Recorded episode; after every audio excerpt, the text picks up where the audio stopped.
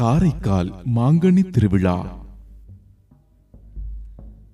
மாங்கனி திருவிழா என்பது அறுபத்து மூன்று நாயன்மார்களில் ஒருவரான காரைக்கால் அம்மையாரின் வாழ்வில் ஒரு மாங்கனி தொடர்பாக நிகழ்ந்த மறக்க முடியாத நிகழ்வினை இன்றளவும் நினைவுகூரும் முகமாக காரைக்காலிலுள்ள சுந்தரம்பாள் உடனாகிய சோமநாதர் கோவில் சார்பில் நடத்தப்படும் திருவிழா ஆகும்.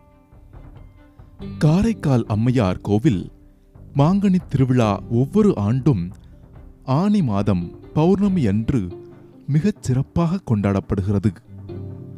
மாங்கனி திருவிழாவின் போது சுவாமி தேர் வீதி உலா வருகையில் பக்தர்கள் தங்கள் வேண்டுதலை நிறைவேற்றும் விதமாக வீட்டு மாடிகளில் நின்று கொண்டு இறைவன் மீது மாங்கனிகளை வாரி இறைத்து நேர்த்திக்கடன் செலுத்துவார்கள்.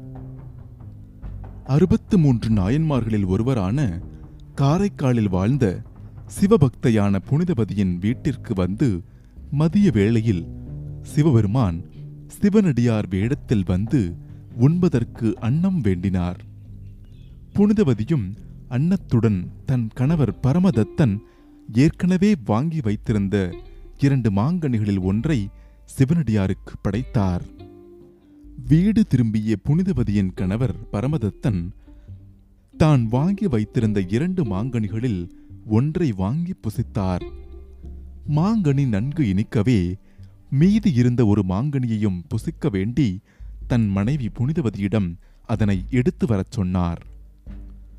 இதனை கேட்ட புனிதவதி திகைத்து நின்று பின் இறைவனை மனதார வேண்டினார். இறைவனின் அருளால் புனிதவதியார் கையில் ஒரு மாங்கனி கிடைத்தது. அம்மாங்கனியை தன் கணவர் பரமதத்தனிடம் புசிக்க கொடுத்தார்.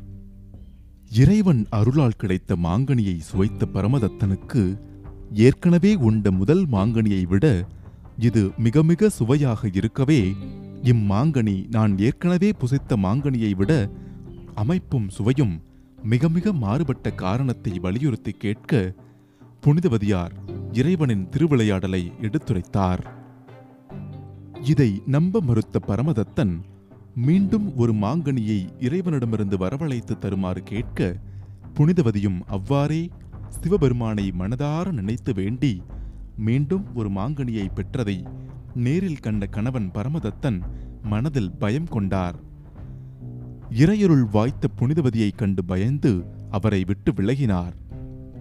கணவனே தன்னை ஒதுக்கிய பின்னர் தனக்கு இந்த மனித உடல் இனி எதற்கு என்று இறைவனை வேண்டி பேயுடல் பெற்றார். பின் பேயுடலுடன் கையிலைக்குச் சென்று சிவபெருமானை சரணடைந்தார் என்பது புராண வரலாறு. மீண்டும் மற்றொரு கோவிலுடன் சந்திப்போம்.